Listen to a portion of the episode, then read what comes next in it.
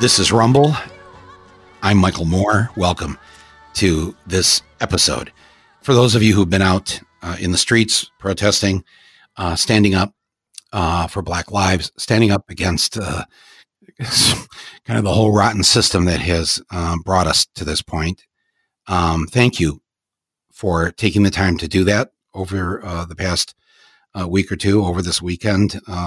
some of the largest crowds ever uh, for a, a, protest like this, um, and and especially to young people who are out there. I, you know, I have to say, I um, I'm really impressed with the fact that you've been willing to risk your lives, and I don't mean just in terms of uh, being around uh, angry and abusive uh, police officers. I'm talking about you've made a decision to go out and be around thousands of people during a pandemic and and well, I, I will sound like your parent here for just a second or two to please wear the face masks and the gloves and and uh, bring the hand sanitizer with you and all that. But but the fact that you've done that um, with with uh, you know knowing that you are at risk like that, I just I can't I just can't thank you enough for doing that. So please stay safe and uh, don't get sick. And um, but let's keep this up our episode today um, uh, features two women, and uh, the they are part of a of a um, off Broadway play that I saw maybe a year or so ago um, called Gloria a Life, and the Gloria uh, in the title refers to Gloria Steinem, and um, the writer of this play, Emily Mann, um, is one of my guests today, and the, the it's it's essentially um, it, it's it's a one woman show uh, about Gloria Steinem and her life and and the the importance of her life to all the rest of us. Um, to any of you who are my age or or you know, I think anywhere anybody who's over fifty um, uh, may remember what it was like for your mothers and grandmothers. Um, and uh, uh, they were not able often to live the lives that they may have wanted to live until people like Gloria came around and and pushed and uh, uh, and led and uh, fought for these rights that were monumental uh, changes. Um, and and it's a fight that continues to this day, and that's what made the the play uh, so powerful. And we're going to talk about that. And our our other guest is the uh, the actor who played uh, Gloria Steinem uh, in in Gloria a Life, and uh, she is with us also. Um, she is an Oscar winner. She is an Emmy winner. Um, uh, she has been in a number of incredible movies that I'd, I'd like to talk to her about today. Um, I've also known her for for many years. She was born in Birmingham, Michigan, which is a suburb of Detroit. Uh, so not sort of down the road from where I grew up from in Flint. Uh, but uh, um, I'm very happy, and I want everybody to to welcome um, uh, the playwright uh, Emily Mann and uh, uh, the incredible actor Christine Lahti. Welcome, both of you. Thank you, Michael. Thank you, Michael. So happy to be here with you. I really, I wanted you to to do this. well, first of all, Christine, I wanted, I wanted to do this. I, I think I was talking to you about this podcast before we started to do it because I wanted to have you on at some point. But then, yes. then uh, great performances on PBS uh, decided to put it in their in their spring summer schedule. They actually, I did not know this. They filmed Gloria a Life uh, while it was uh, in production off Broadway, right? Yes. And and so and now it's going to appear on TV across the country on PBS on June 26th the and this the fact that the that the American people uh, and some Canadians get to watch this. You know, this is always you know when, when I'm in New York and I get to, I get to go to a play or whatever, and I see something that's so incredible, and I just think, oh man, nobody in Michigan is going to get to see this. And and so the fact that when you wrote me and said that this is this is actually going to be on prime time na- nationwide uh, television, I thought, oh, what better time right than right now um, and so, first of all, for whatever either of you had to do with making this happen, uh, thank you uh, for that. It's going to be on June 26th on PBS, and um, and I'll remind people too as we get a little closer to the date uh, to be sure and and watch this. So, Christine, I've never really had a chance to talk to you. So we've known each other for quite uh, some time, and um, uh, um, I put on a film festival every year in Michigan called the Traverse City Film Festival, and you've been on the board of directors of that for mm-hmm. many years. And so, thank you for that. But um, but you um you um uh, your work goes back to uh, at least maybe uh, the early 80s if not the uh, late 70s uh, um, and uh, you um, most notably if i can mention a couple of these films running on empty swing shift um, one of my favorite indie films desert bloom um, and th- this list goes on and on but um, but you you not only got to work with two great directors on the, those first two films I mentioned, Sidney Lumet and uh, Jonathan Demme. Um, both of these films, Swing Shift and uh, which is essentially about Rosie the Riveters, that uh, is the story working in the factory um, during the uh, during World War II, mm-hmm. and uh, Running on Empty with Judd Hirsch, where um, you and he are married and on the run essentially uh, because of I believe, uh, past uh, uh, political crimes he may have committed during the war, during the Vietnam War. Am I right on mm-hmm. that? Yeah. Yes. Yeah. They. Uh, we were both part of a radical group that um, uh, put uh, set a bomb off in some lab and accidentally killed one of the custodians. So yeah, we've been on the on the lam. Okay, so it's sort of based on what happened with the math building in Madison, Wisconsin. In, in, exactly. In, in uh, University of Wisconsin. So, and you're and you've taken your two kids to Central America to essentially um, hide out, and the kids are played uh, uh, by Martha Plimpton and River Phoenix. Mm-hmm. And um, so, this is an incredible uh, film, and uh, that's the one that was directed by uh, Sidney Lumet, um, and for which I, I, believe you um, you were nominated for an Oscar for that. Is that correct? Um, uh, what or was it? Was it uh, Swing uh, Golden, Golden, Globe. Oh, I, I, was nominated for an Oscar for Swing Shift. Yeah, yeah. And that, okay. Golden Globe for the other one. Yeah. Right. Right. And um, the uh, so and you and you got to work with River Phoenix. Um, yeah. But but both of these films were also written by women. Uh, mm-hmm. Nancy Dowd uh, wrote uh, Swing Shift, mm-hmm. and Naomi Foner wrote um, uh, Running on Empty. Yes. So this is now, and both of these films that come out in the 1980s. If my memory serves me correctly, uh, uh, I mean, there's always been women who have been um, screenwriters um, throughout the history of cinema, but it, it as the as the, the actually it was more of that back in the 20s and 30s and 40s. Mm-hmm. mm-hmm. By the 80s, uh, you didn't see a lot of credits where women's names came up as the writer or the director. And, and yet you had these two incredible experiences with these two great films uh, written written by women. At the time, did you think did you think that wow, this is kind of cool, or this is uh, you know we're making some progress here? Was it just an accident? Uh, I'm just I'm just curious because um, for someone to in in the various nominations that you got, whether it was Golden Globes or Oscars for both films, I think you won the Film Critics Award uh, from I think New York Film Critics and one for one film, LA Film Critics for the other film. Yeah. So so so uh, so and these were really beloved films. So what was that? I mean, I'm just curious, and because here you are, it's the at this point the early to uh, I think what starting maybe in '84 would have been Swing Shift, is that right? And then I'm thinking uh, 88 or 89 maybe for uh, Running on Empty. That sounds right. Yeah. Something like that. Yeah.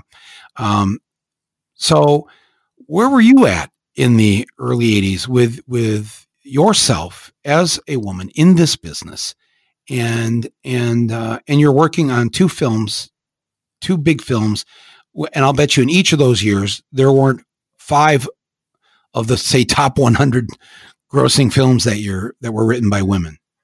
Yeah, so I, I, want to add a third film that was written. Uh, the novel was written by Marilynne Robinson, a film called Housekeeping. Oh yeah, that, right, right. It was adapted by Bill Forsyth and directed by Bill Forsyth. But all three of these films, Running on Empty, um, Swing Shift, and Housekeeping, what they gave to me were extraordinarily complex characters to bring to life. And that was the challenge, right? So in so many films written by men, women characters were not in the center of the story. They were, you know, eye candy or arm dressing or whatever you want to call it. And uh, it was so frustrating to me because these men would, in these movies, would go out and have these incredible adventures, and the women, women characters would be sitting at home, usually in a negligee or less, waiting for their brave men to come home, and then they would have sex. And that was their role, basically. So it was very, very frustrating as a young actress to see that that was predominantly the world. And I was a, a, a feminist and um, angry righteously about that. And I remember even on Broadway and off Broadway, I wanted to do plays written by women because, again, the parts would be more interesting and more complex. And there weren't many female playwrights, Emily, as you can uh, attest to. Absolutely. Back then. And so I did three of them, but they were all written by Wendy Wasserstein. she was like the only female playwright. Right. Um, except for Emily Mann. I mean, th- there were very few. So yeah, I, w- I feel really, really lucky that I got to work with these extraordinary women. And um, and uh, and Jonathan Demme uh, and Sidney Lumet, both sadly, um, who are no longer with us. Yeah. Um, uh, to have to have that experience too, I would think, um, um, you know, was not only great but probably hopefully different than other experiences. Um, I don't know. I, I, I only knew them um, on a you know kind of a personal level, but not uh, not professionally. So they were both um, extraordinary men, extraordinary human beings. Yeah. Yes, I would. I would. Yeah, that would that that was my experience uh, with them. But um, mm-hmm. the um, so Emily, um, so you being one of those few women um, whose voice uh, got to be heard, Mm-hmm. Um, and in a, in a in a very large way too by helping to produce new talent and new plays and giving voice to other women um, as the uh, director of the McCarter Theater at, uh, at Princeton, uh, which is one of these you know these great um, um, regional what they call regional theaters for live theater, and um, and is, is one of the uh, more respected places where um, where people who care about theater and who and who want to bring theater to a wider audience uh, pay attention uh, to places like the McCarter Theater or the La Jolla Playhouse or um, uh, what's the one in L.A. Um, uh, but it it the, the group. Uh, yes, yes, um, and the Steppenwolf in Chicago. Mm-hmm. Um, and so at, at the McCarter, uh, Emily, um, you were able to do that. I'm just I'm curious when you when you began because I think you were there um, a, a, number of years. Yes, I'm uh, just finishing. I'm stepping down um, just a few weeks on July 1st um, after 30 years. Wow! Oh my yeah, God! Thirty long, years, long tenure, one of the longest in the business. Uh, yes. Uh, yes. Right. And Emily, you started um, when there were very, very few women running theaters in this country. And I, I would love you to share that anecdote about what you said to your um, crew and the people who had been working there a long time who were a little bit maybe apprehensive that a woman was going to be taking over. Didn't you say something about the well, you you say about you're well, on the so you're yeah, off. I mean, yeah. I went with the mission mm-hmm. of you know it was at this point in time where very few women who hadn't founded their own theaters were running theaters. And there was some apprehension. And I came with a, you know, I'm a political writer and, and uh, an activist like Christine, um, same vintage. And the play, the theater was going to be dedicated doing uh, work by and about women and people of color. And I basically looked around the room and said, I see some people looking to see whether I'm going to make it or not, or whether they want uh, to back this or not. And my feeling is you have to be in 110%, or you should leave now. No hard feelings. Mm. And uh, yeah, I love that. I wish I'd said that a few times in my life. and the beautiful part of it was that a couple people did leave, and the rest who stayed. I mean, they were all in, and after 30 years, some of them, a big majority of them, are still all in. Wow. Um, and, and your theater, your theater, you won the Tony Award We did uh, indeed. for Three the- years after I arrived. Yep.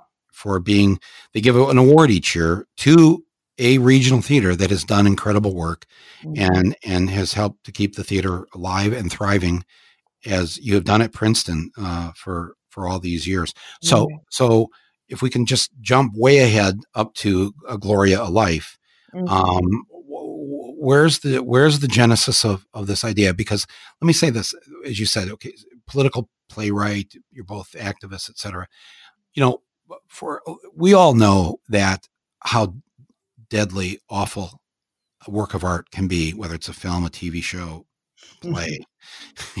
if the if the writer and the artist is maybe a little too much focused on getting the politics right and not thinking about the fact that this is a work of art and that and that that we have to make a great movie or our politics are never going to get across to people. And and so so how we all know how many films well-intentioned films and tv shows and plays or whatever that we've gone to and we just thought you leave there going god i wish they had just made a better play.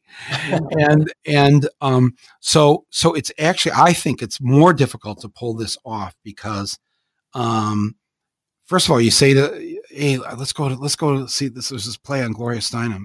I already know about gloria steinem why would i want to no no this is this is different. This i yeah the the, the whole uh the whole second act uh they sort of blow up how a play's supposed to be done and I, I've heard from people who've been there that it's like, wow, this is such a great idea.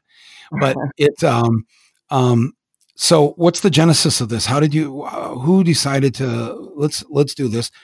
Uh, you must have had to have convinced Gloria Steinem. Oh, Uh, no, no, that's not how it went. Actually, No. it was so much more interesting. Well, I've known Gloria as as Christine has, but I've known her simply professionally, and she knows me through um, my work, um, having our say, which is about two African American sisters, both over hundred years old, that was on Broadway, and when we were um, celebrating extraordinary American women um, on one of our evenings. Uh, of course, Gloria was invited, and um, I saw her backstage um, and met her before. She said, "Oh, Emily, it's great to be here, and let me introduce you to my dear friend Anita Hill." And that's how we reunited. When it came around with her good friend Kathy Najimy saying, "You know, Gloria." You need to do a story of your life, and we should call it Gloria Live on Broadway. Um, they looked around for who the writer should be, and and Gloria thought of me, and Kathy thought of me because she knew my play Execution of Justice, um, the trial play that was also on Broadway in the '80s about um, the assassination of Harvey Milk and George Moscone, and um, that was a phone call. I was I just happened to be walking. I picked up my uh, my cell phone, and it was Gloria and Kathy saying we want to do a. Gloria said I want to do a um, a play about my life, and would you write it? And it took me less than a tenth of a second to say yes. So that's how that started. And it was going to be before Christine. It was going to be Gloria playing herself in a one woman show. oh wow! Yeah. Oh. And then we actually we, we were working uh, at Lincoln Center because um, they'd gone to Daryl Roth, and Daryl was on the board at Lincoln Center. Said, "Let's develop it at Lincoln Center," and that's what we did. We did a workshop. Gloria played herself and said, "You know, my respect for actors has soared, and my ability to." Uh, have any confidence in my being able to perform myself has plummeted. I'd rather kill myself than have to do this again. So we decided, okay, we had to rethink. And then we got um, Christine on board. And we also decided once Gloria wasn't playing herself, we didn't want to just do another one woman show. So we made it an ensemble piece with Christine playing Gloria in the center and um, a group of um, multiracial, multi generational women um, were the ensemble helping her. Yes, that's that. That also is such a great idea because again, you go into it thinking it is a what's called a one woman show, uh, and and then all of a sudden there is a not a cast of thousands, but the stage is populated by all of these women and and and and a, and a diverse group that represents uh, women uh, across the board, and um and and how they you know how they move this along how they challenge uh, uh, the not just not just uh, gloria but also the audience into mm-hmm. thinking about who we are and how we got here. And it's it's not quite a it's not quite a greek chorus but it, it's sort of a a, a, a, a very different way uh, to do this. And it was so captivating and and Christine, I got to say, uh, you know, three minutes into this, I, I forgot you were Christine, uh, my friend, and it was it's a stunning performance of. I think if, if when people watch this, if they're flipping through the dial on June 26th and uh, they come across this, they, they may think that they're actually seeing when was this made? This, this looks like a younger Gloria Steinem because it's so it's you you pull this off in such a profound way, and the and the audience is drawn into this, and then and then you learn all of this all of this about because a, a, a, Gloria Steinem doesn't just fall out of the sky. Uh, no, you know, right? She, you know, she actually is a real human being from Toledo, Ohio and it's like from that moment on and the way that you you know kind of take us through her life it's it uh it i have to think though that that when they called you to see if you wanted to do this part of you must have said oh no way i mean this is like i'm like this is like this is i mean it could either be something great or this is so fraught with you know uh you're playing a living person um, who's actually involved in this, and uh, uh, or maybe not. Maybe you just said, "Hell yes, I've been playing you my whole life." I don't know. Just tell tell me what how this began for you. Yeah, so it took me less than a tenth of a second to say yes. Um, because uh, I mean, yeah, if I had really thought about it, I guess I would have been a little scared. Gloria is not was not only a woman who saved my life, uh, amongst other women like like Betty Friedan and and um, Robin Morgan, but in the in the early 70s at University of Michigan where I didn't know that women actually were equal to men. I thought that we were intrinsically inferior because that's what I learned growing up. So I not only did Gloria save my life, uh, but with feminism, but she was a, one of my best friends. So you would think I would be really, um, you know, wary of playing her, but I wasn't. I was so excited. And then once I talked to uh, Emily and Diane Paulus, who directed it, and sensed how unbelievably open and collaborative they were going to be, I knew that it was going to be an extraordinary experience. And it was. This is a room, first of all, the whole production was women. Diane Paulus, Emily Mann, and myself, and then Gloria would come in and out. It was a room devoid of ego. So there was never, oh, who's, you know, I need to be right or the guy needs to, you got to listen to the guy. It was whatever idea, the best idea wins in the room. That was it. Mm. And that is so refreshing and rare to find. And I'm not saying there aren't women that have big egos and are hard to collaborate with. Of course there are. But this was an extraordinary experience of all of us um, you know, forming this play and forming the, the journey of this extraordinary, unlikely activist. As you said, Michael, this is a, a girl from a working class house home in Toledo who was completely unwoke until she was 35 years old. Mm. She didn't think she didn't think as a journalist that stories about women were important. Mm. So that was the whole point for for Kathy Najimy originally I think was to say I want we need to have this story out there because if Gloria Steinem can do it, anybody can do it. Right, right. And that, and that I, I, and I, I've actually thought, I remember sitting there in the audience and thinking, wow, if there are just one or two people, just one or two in here who, where the light bulb goes off and says, oh, you know, because I think a lot of times people think, well, I, I could never do that, or I could never do what she yeah. does, or whatever. Well, that's what she thought too. And she didn't start thinking, as you said, till she was 35. But you know, what I came backstage afterwards, and um, uh, I, I hope it's okay to, to, to tell this, but it, it um, and, and, and, having done this myself because I did a, a, a, a one person show there um, on Broadway uh, back in 2017. Mm-hmm. You, uh, after uh, two hours of of this, um, um, I got to see you like minutes after, mm-hmm. after, and th- it was really, it was very, I don't know how to put this. You were still in, you were so deep in this person you were playing that Mhm. um, I watched over the, the next 10 minutes or so, you gradually coming coming out of that that place, which has got to be like like one of the most exhilarating experiences, but also you know, and you know this as an actor, having played various roles that are that that if if and if it's well written and it's a great role, to to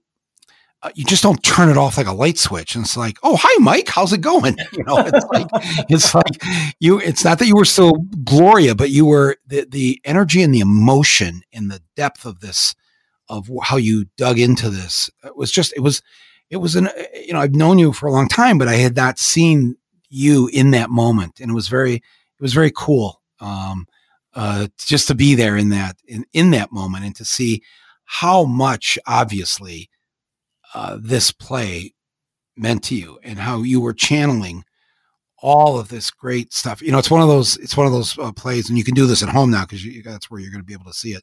Where you just want to get out a pen or something, or, or, get out your iPhone and write that line down because it's just like so profound, and um, and you can't do that when you're in the theater. But uh, it, it let me ask you. Just said something that just caught me. Uh, you said Gloria Steinem saved your life. Yes. Um, do you mean that she pushed you out of the way of an oncoming bus or uh, was are you speaking more like because I, you're not the first person I've heard say this whether they're talking about Gloria or Betty Friedan or others uh, at that at that time um, who when they when they read a book or they saw say her on Phil Donahue back then the talk show in the afternoon whatever um, it when you have these encounters with somebody who's proposing that we live our lives in a different way, in a way that we've never thought of living them before,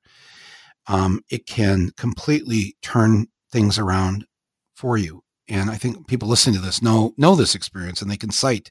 Sometimes it's sometimes it's not a an appearance on a talk show or a book they've read. Sometimes it's sometimes it's just a great song. Sometimes mm-hmm. it's but it's the it's the power of art of moving people. So, um, so was it a bus that she pushed you um, uh, uh, out of the way, or tell? I mean, tell us what you meant by that, because that's kind of a profound thing to say. Yeah. Well, she pushed me out of the way of a bus of patriarchy, a bus of toxic masculinity that I, I had only known. That's all. That's the world I knew. That's the the way my mother. She was she was complicit in her oppression, but she didn't know any other way either the oppression of of uh, the 50s, you know, patriarchy in the suburbs was was profound, and um, you know, it's it's it's the wonderful quote uh, by Sarah Grimke, the 19th century feminist, who said, "I ask no favor for my sex. All I ask of my brethren is that they take their feet off our necks." And that, of course, is resonant today because mm. of wow. you know, yeah. Al Sharpton and, and what yeah. just happened to George Floyd. But but but that's what I didn't realize. I had all these feet on my neck, and I didn't even know that that was not normal. It was so normalized.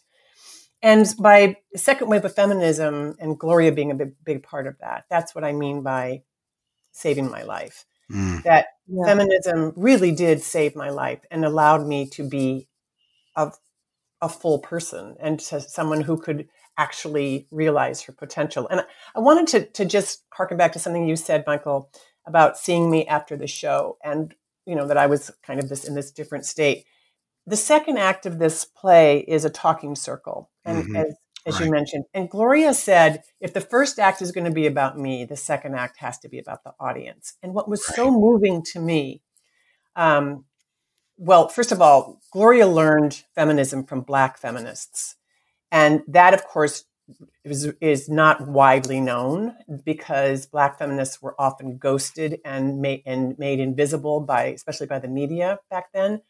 But, but people like Dorothy Pitman Hughes and Flo Kennedy, um, Alice Walker, so many Black feminists taught Gloria. But they, of course, the media wanted to put a pretty white woman on the face of second wave feminism. But I'm, what I'm alluding to is that that we had all these young black students come to the play, and in the second act, in the talking circle, they would say things like, I didn't know that I could be a part of this movement. I didn't know that feminism included me. This is male and females, right? So these young black men are saying, I can be a feminist. And, and I, this play has helped inspire me to, to know that maybe I can go change the world. And that's why I was always so moved after the show because I was so, so inspired by these young people. And in what we're seeing today in the streets are these young people who are who are ignited and empowered to know that they are going to change the world. So the fact that I was doing a play that inspired that kind of um, empowerment was so um, moving to me and so profound an experience. And to get to do that every night, um, it's um, it. You know, when I did it, I thought I was worried that oh, this is just going to become rote, but it doesn't because first of all, because every audience is different. Right. So every every night's a new night. Every night is opening night, and I I'd heard that cliche before, but it would actually be. I saw how true it was. But that's but I I I felt like I I was back there. It was opening night. It was the first time I'd seen it, so it was the first time. Right. And so, but it it um your the you mentioned that. Let's just explain this to the audience here when we use about the second act. This is also this will this will take you a bit by surprise, um, because I mean, rarely do we have inclusive art in the sense that um, the artist is usually this is my art and back off everybody. and you know, and actually, if you don't have that attitude as a filmmaker or writer or whatever, uh, you will be crushed by the machine. So you you do develop this, but but Emily, I mean, the the, the idea of doing this, uh, where the the second act is not like um, here's another chapter from uh, Gloria's life or whatever, but it is actually the, the second act is I want to say it's actually written by the audience in the sense that that um, that Christine, you then uh, you know break that fourth wall and speak directly to the audience and ask the audience for their experiences for their um, uh, reaction to their it's it's now it's this on pbs this they're going to show that too right? The the second act on the on the great performances um, episode right? That there will be there will be the first act where, where where you are taking us through gloria's life and and her thinking and her writings and all that. But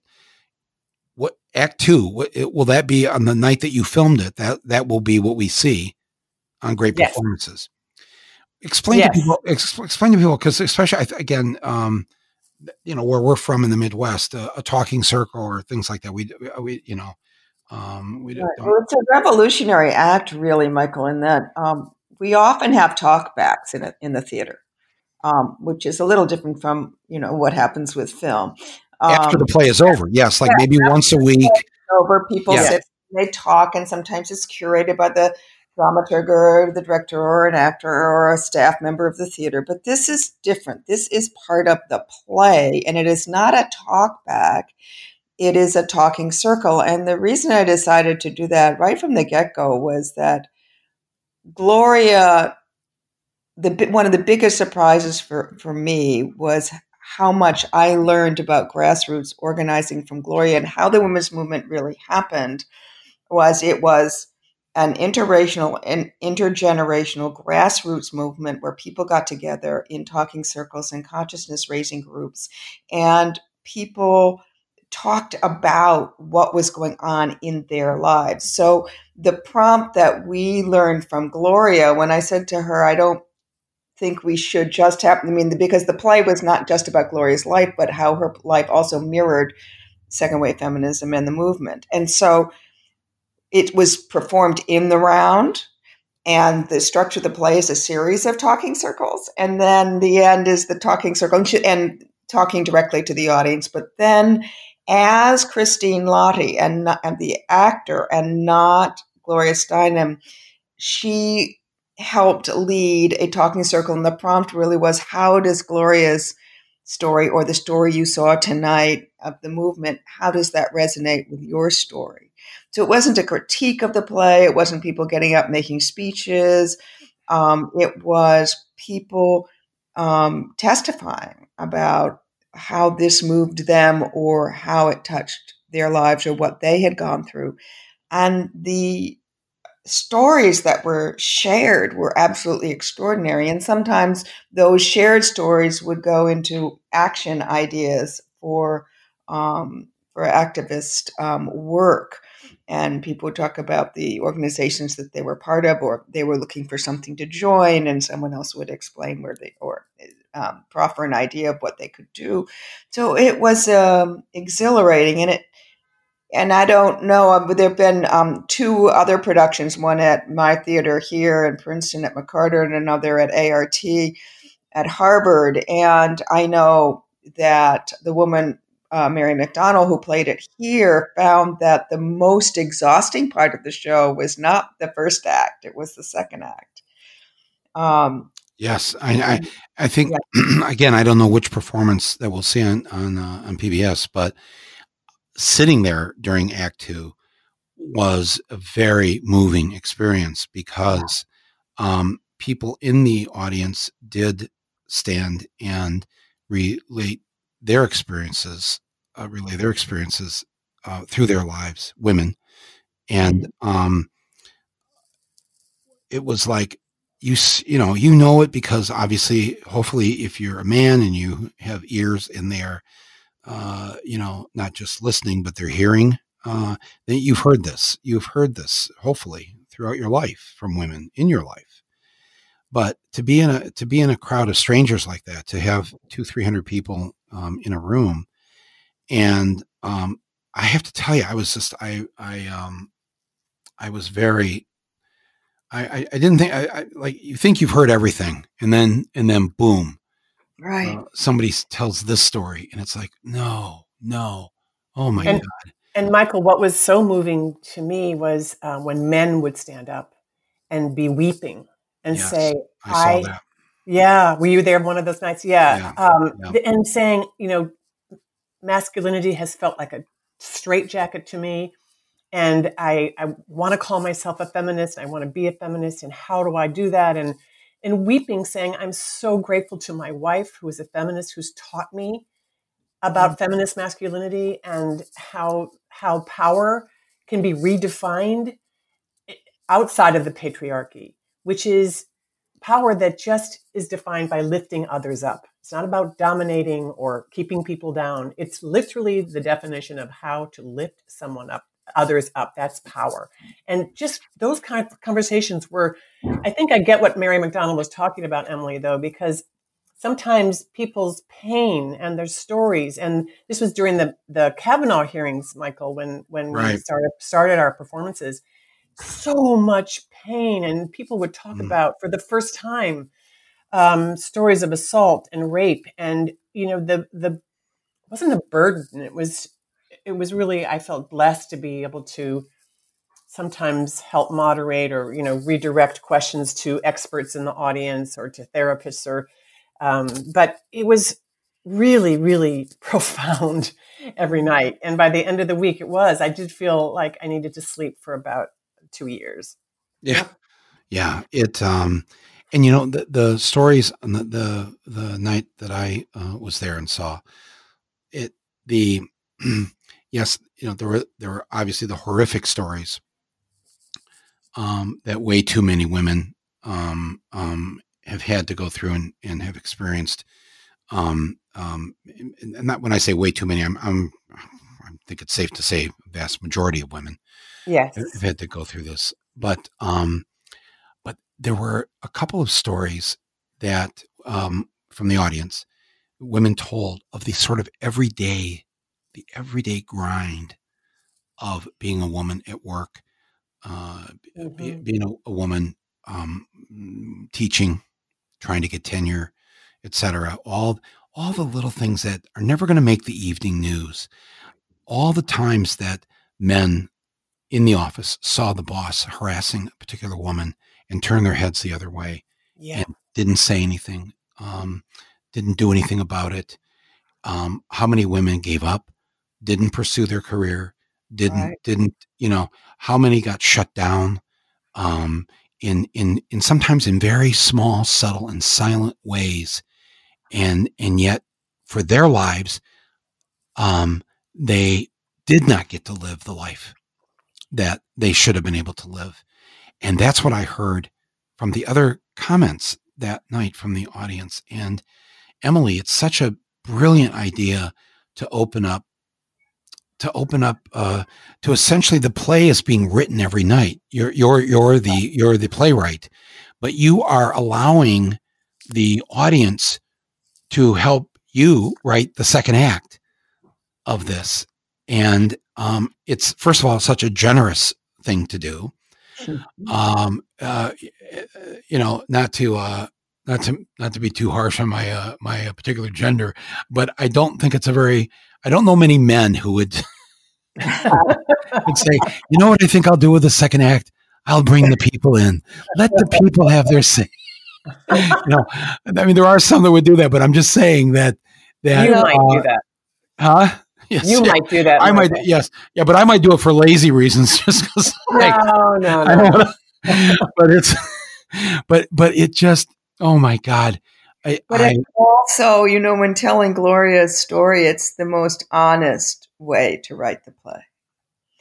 That right. is, that's what she has dedicated her life to, and you know, the organizing through the what she calls the magic of talking circles. And once you learn it, you never unlearn it. My mother died soon after, um, and I had her memorial be a talking circle, and it was Mm. the most beautiful memorial I can imagine. And she would have loved it, I think, because people were not allowed to write speeches or you know right, right. came and spoke from the heart.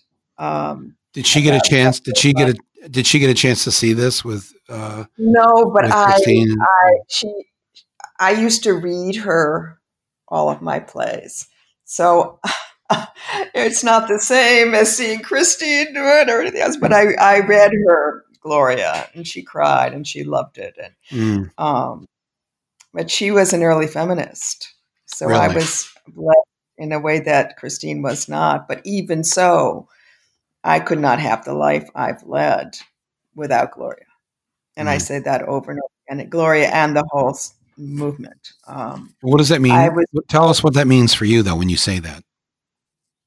Well, I was told when I was graduating from college, um, and I was sort of Ugh. you know the playwright and director and actor of you know of my drama school um, drama class and at at um, college and when they were uh, my my Harvard, right? Wasn't it Harvard?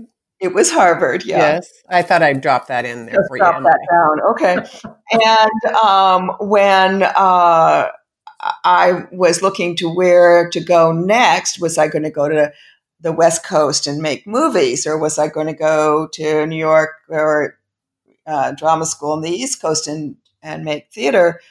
The um, advisor of the Loeb Drama Center said to me, "Oh my dear, I you know you may be quite talented. I should have told you earlier that you know you can't make a, a profession of writing and directing as a woman."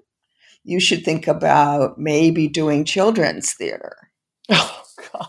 Oh Uh, man! Wow. Um, I remember the top of my head exploding and thinking, Oh God. oh my God, I, you know, just freaking watch me.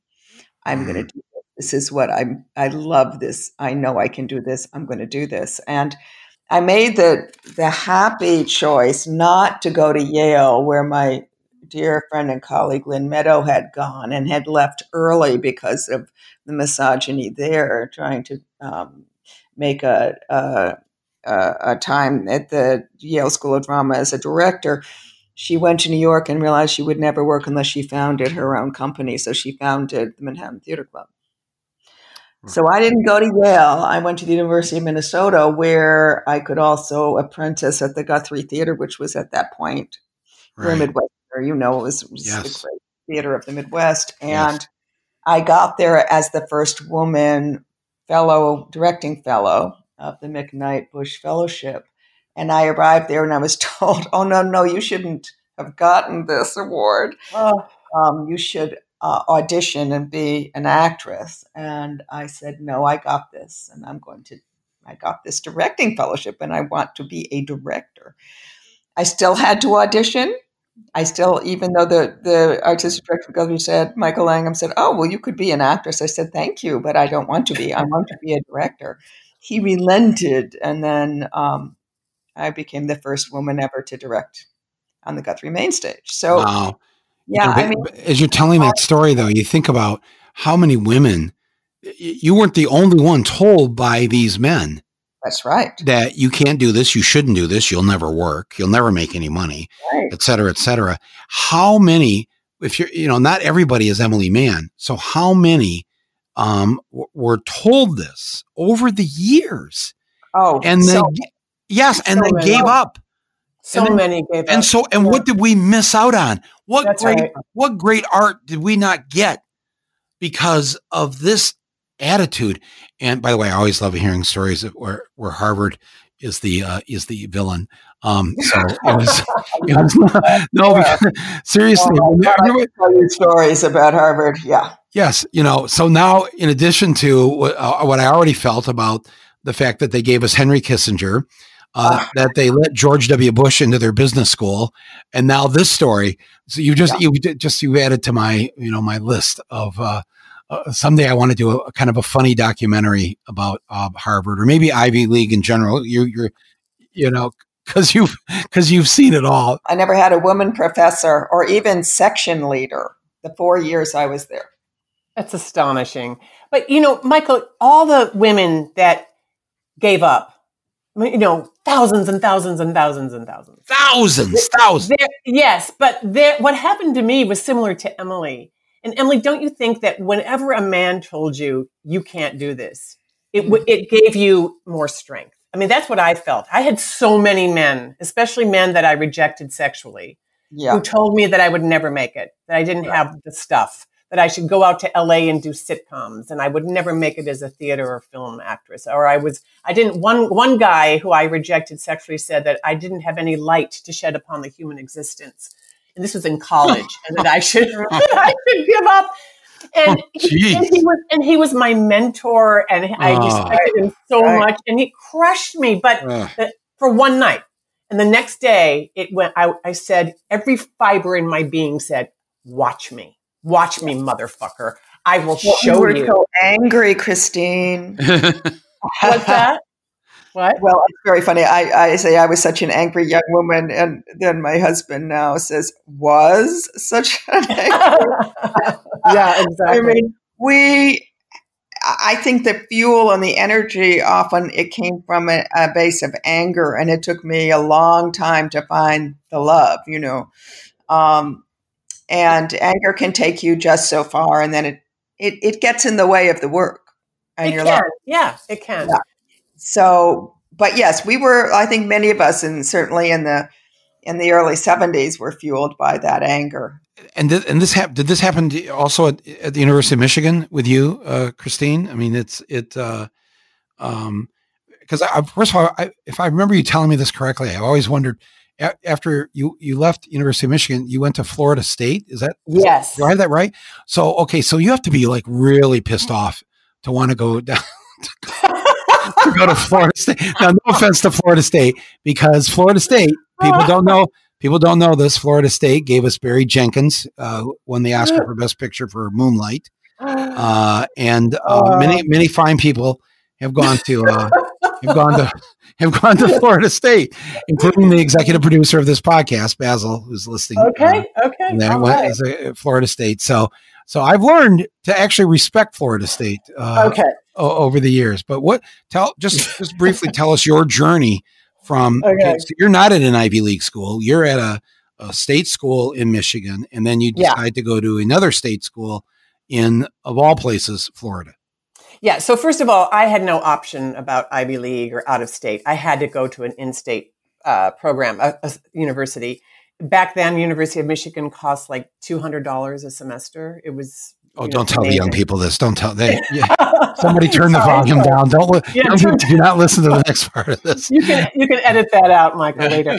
Um, but I was a hippie, right? And hippies were not supposed to be ambitious. And I was um, a, a, new feminist and a hippie. And I thought, well, the Asolo rep company, you know, similar to Emily's decision to go to um, the Guthrie, uh, Florida State had a program, a master's program with the Asolo. So the first year would be at Florida State, the second year would be mm-hmm. at being a part of the rep company in Asolo. So once I got to Florida State, I realized, oh my God, I, you know, screw this hippie stuff. I got to go to New York and see if I can make it, um, in, you know, in theater and in film. And um, I, the training wasn't as what I wanted, and I was becoming a really, really respected mime, but that wasn't really my career path. So I decided to move to New York. I quit the, the program after one year. Oh, okay. But um, when you say a respected mime, I'm, I'm there are no respected mimes. So, what, what, so you, you got to, but you did, but you got to New York. What's the path there? Because I'm guessing again, uh, there were these roadblocks, and and you had to somehow uh, overcome them. And because you, uh, unlike, uh, um, because you, I actually saw you perform um, a one woman uh, uh play that you did of on your life years ago, and um, you did not you were not raised by a feminist like Emily uh, right. was. So so what were the what were, what were those obstacles then that you once you okay I'm going to New York I'm going to be an actor and here we go and then and then one I would assume well as I remember you telling the story uh, not just one wall after another, but just but more of the same sort of um, abuse, essentially, is what I would call it. Yeah, I had one uh, casting couch experience that was transformative um, for my life. I, I, had started off saying I'm never going to do commercials. I'm only going to play complex, uh, you know, strong women, and of course those roles didn't exist. So, and I needed to um, stop waitressing because it was driving me crazy. Um, so I, I went up for this audition for a commercial, a couple of commercials, and the casting director um, basically said, "You have these commercials, but the only um, catch is you have to sleep with these two directors." And oh, um, right just, came, just came right out and said that. Yeah, yeah, as if it was like saying, you know, do you want to do you want a cup of coffee? And I was so mortified and so shocked and naive and uh, he went on to say, Michael, that um, everybody does this. It's completely normal. This is how all he listed five actresses who made it this way. The only way they made it to the top was screwing their way to the top. Actresses I really respected. Um, and he said, This is just a reality for someone like you in this business. You're not that, you know, you're not that beautiful. You're not, you don't know anyone in, in show business. You're from Michigan.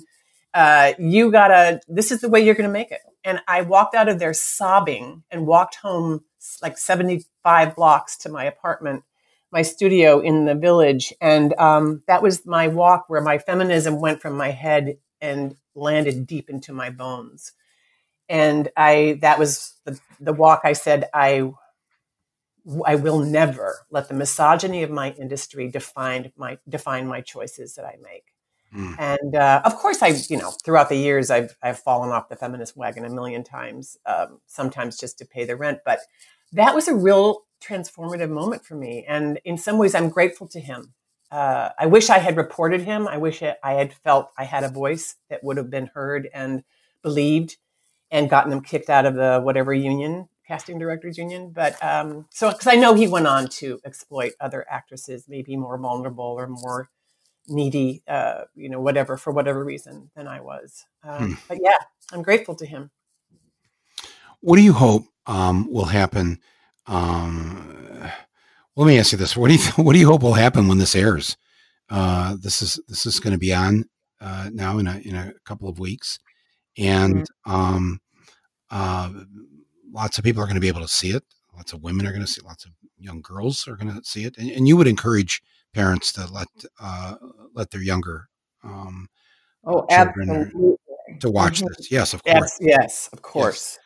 So, um, I mean, what's your hope with this? Because this is your this is now we're not off Broadway. Now you're on broadcast uh, television. um, free TV, not not even it's not pay TV. This is like yeah. PBS is in every single home uh, in in this country. That if you've got a TV, you, you can pick up PBS. So, what um, I mean, what Emily, I, will ask this to both of you. I mean, what do you hope uh, will will come of this? Because um, I mean, this is a great honor that that this. I mean, this is this beloved show, great performances, uh, where where oftentimes things that do happen, not always in New York, but when it does, uh, the rest of the country and the rest of the world doesn't get to see it, and now they're going to see this. Yeah, it is a great honor.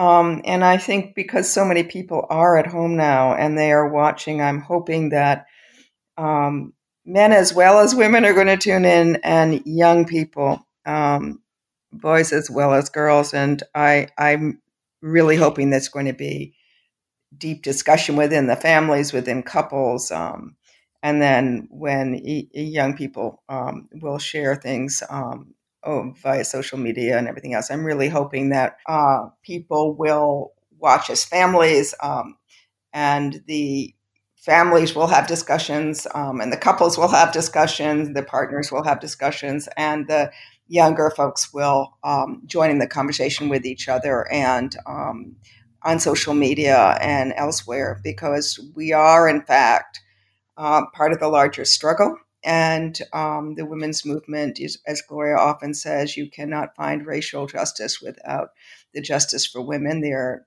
absolutely intertwined. And I hope also that um, the uh, Black feminists who have been left out of history so often, um, we give a huge tribute, as you may remember, um, to those women um, who were incredible um, contributors and, in fact, started um, uh, the women's movement in this country. And I'm right. hoping we can help set the record straight and that the struggle for um, racial uh, justice, um, which we're all seeing, um, this will help in that in that movement. So, how about you, Christine? What's your what's your hope with this that yeah this airs? Yeah, I'm. I, I agree with Emily. I mean, I, all the all the discussions hopefully we're all having in our homes about our own unconscious racial bias. It's so critical to to really um, get change in this country because it starts on a personal level. And just like the Me Too movement started people, men in particular, thinking, "Wow, I didn't even know I was sexist, or I didn't even know I was." Uh, inappropriately, you know, dismissing or interrupting women at a meeting or touching them, and you know, all the ways in which men have had to really look at their own internal unconscious even sexism and like we're doing with racial bias i think it's it's really um, they're so intersect intersected as emily said. They're so intertwined sexism and racism you can't separate them. I also think it really helps um, as i said Black men and women realize that they are part of this movement of feminism and that they always were. and um, the idea that all of our voices matter, that all of our stories are important and worthy of respect, um, and the importance of sharing our stories with each other. Like Gloria says, that maybe maybe this will this show, this play will inspire people to have their own talking circles in their lives, whether it's a women's group that meets right. once a month or a, a, men's group that meets once a week, to share their own personal stories as honestly and openly as possible. And I think it helps people realize that they're not alone. And that kind of right. collective support is is just incredibly important and uncomfortable. You know, all these discussions we're having about our own unconscious racial bias is so uncomfortable, but that's essential it's essential for us to be uncomfortable for a while until we can get past these this internalized sexism, internalized racism that you can't help but have if you grow up in this country. How's Gloria? How is she doing? She's she's I was at her her 80th birthday. That was a few years ago, I think. So now, how is she is she is she doing well? Is she what's her plans? What's she's got to be doing something because she's always busy. So what I'm just curious uh, for people who are wondering and and who admire her and love her and and uh, and owe their lives in some ways to her. Um, yeah. How is she doing? She's doing great. She was uh, quarantining in New York, and now she is at a friend's in Santa Barbara in the mountains. And she's writing a book. Um, she's writing a book about the uh, lost feminists, the feminists who um, were never really written about or historically mostly black. Oh, wow. Um, and uh, I'm going to see her next week in Santa Barbara. We're going to do some more publicity for, for Gloria a Life. Oh, great! Will you give her my love, Christine? Of, of course, I will. Yeah, uh, she's, but she's she's amazing. She's 86, and she's just completely got all her marbles. She's so. I mean, when I go out with her, which is a lot, we go see plays in New York and musicals that you know nobody else will go see because we just are suckers for everything on stage. And people come up to her. It's like I'm going out with Bruce Springsteen. You know, people. Uh, I'm like her bounce. I'm her bouncer, her bodyguard. But people are weeping, men and women weeping. You yeah. saved my life. Thank you for saving, yeah. saving my mom's life. Thank you for saving my dad's. Whatever. And she's the most generous human being I have ever met because she'll always say, "No, thank you for saving mine." Mm. And what's your story? What? Tell me your story. And she, she's just, yeah, she's she's really remarkable person. Yeah, she um uh on my my on my show, my the my one my one man show. Uh, yeah, uh, she uh, on my opening night. I, what I every night I would have a, a surprise uh, guest star uh, mm-hmm. show up on the on the stage, and um and I asked her. I wanted her to be the first the first one on opening night, and she agreed to do it. And uh, she came out. I didn't on, know that. Oh yeah, oh my god! Yeah, yeah, yeah. It was very very cool, and yeah. um, and so a great conversation and uh, the audience was just so thrilled that they got the bonus of of having gloria steinem on a broadway stage um, uh, telling her stories and it was it was wonderful. So if uh, if she's listening to this gloria thank you. Thank you for what you've done to all for all of us and to um, and and for all the lives you have saved because the world is a slightly different and better place uh, because of you and those who fought and struggled and and and thousands of times over we're told you can't do this. You shouldn't do this. Shut up. Sit down. Uh, become invisible. Um, talk about this this concept this new concept of ghosting. It it breaks your heart if you stop for too long to think about literally how many millions of women were ghosted throughout the years. And and and this generation what i'm so happy about the younger people they're they are this is a piece of the old world that they are rejecting um, outright. And um, and i am hopeful about them and about how this is how this is all going to end up. And i'm grateful to you emily for what you've done all these years. I'm grateful to you christine for everything that i've seen you do over the years. Um, and it it uh, you know, you, each of you, I am certain, have saved a few lives. So thank you for that. And uh, I want and you, Michael, and thank you, you, and you. Well, the jury's still out on me, but thank, thanks for saying that. But remember, I I am slightly younger. Uh, yeah, thank you for saying that. Emphasis on the word slightly. Um, but uh, but th- and everybody listening to this, do not miss this performance on PBS June 26th. I'll remind you in a, in a couple of weeks. June 26th on PBS. Great performances is is the uh, weekly show, and uh, it will it is will be the whole performance of Gloria a Life, written by Emily Mann and starring Christine Lahti. Um, you do not want to miss this. And yes, have your young boys watch this too, please. Uh, uh, it, this is this this is a, is uh, an American hero uh, that they are bringing uh, to a wide audience here in June. And I'm so grateful for that. Thank you, both of you. Thank you for being on Rumble. And thank you, uh, Michael. And uh, we will cross paths again uh, shortly. Um, thank you, everybody, for listening. this is Rumble with Michael Moore. I'm Michael Moore. thank you to Basel Hamdan for executive producing this and all these other episodes that we've been doing uh, on Rumble here since December 17th. Um, I'm grateful to all of you for listening and uh, for supporting the show. We'll talk to you very soon. Thank you. Thank you, Michael.